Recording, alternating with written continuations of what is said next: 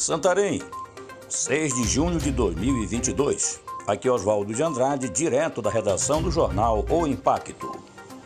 Confira comigo as notícias que são destaque na página do seu jornal O Impacto. Mulher no período puerpério é assaltada em parada de ônibus. Silênio dos Santos, de 19 anos, foi vítima de assalto na tarde de domingo, dia 5, enquanto aguardava um ônibus na Avenida Barão do Rio Branco, em Santarém. Segundo informou a vítima, um elemento identificado pela alcunha de japonês se aproximou com uma arma de fogo anunciando o roubo.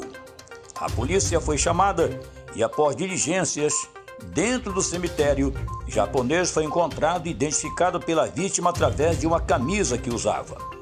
O suspeito, velho conhecido da polícia, recebeu voz de prisão e em seguida foi encaminhado para a delegacia.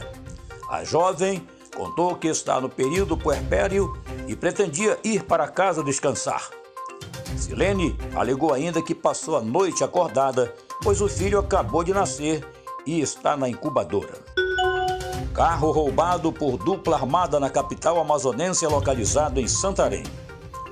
Na manhã de domingo, dia 5, a polícia militar foi acionada por moradores para averiguar um veículo de marca Hyundai HB20 ano 2017 estacionado há mais de 10 dias na rua Santa Maria, esquina com Piquiatuba, no bairro da Esperança, em Santarém.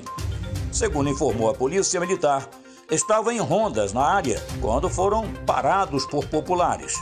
Na ocasião, os moradores afirmaram que o carro estava há mais de uma semana no local. Os policiais, em contato com o Núcleo Integrado de Operações NIOP, constataram através da placa que se tratava de um carro roubado em Manaus, estado do Amazonas. A APM, a vítima informou que o veículo avaliado em 57 mil reais foi subtraído quando estava chegando na casa da sogra. Dois indivíduos armados em uma motocicleta participaram da ação criminosa. Entregador tem pescoço cortado por linha com cerol em Ananindeua. O entregador de salgados levou um grande susto no último sábado, dia 4, quando trafegava de moto na Avenida Independência, no bairro do Distrito Industrial em Ananindeua, região metropolitana de Belém. Segundo o trabalhador, ele passava pela avenida e sentiu uma linha cortando seu pescoço.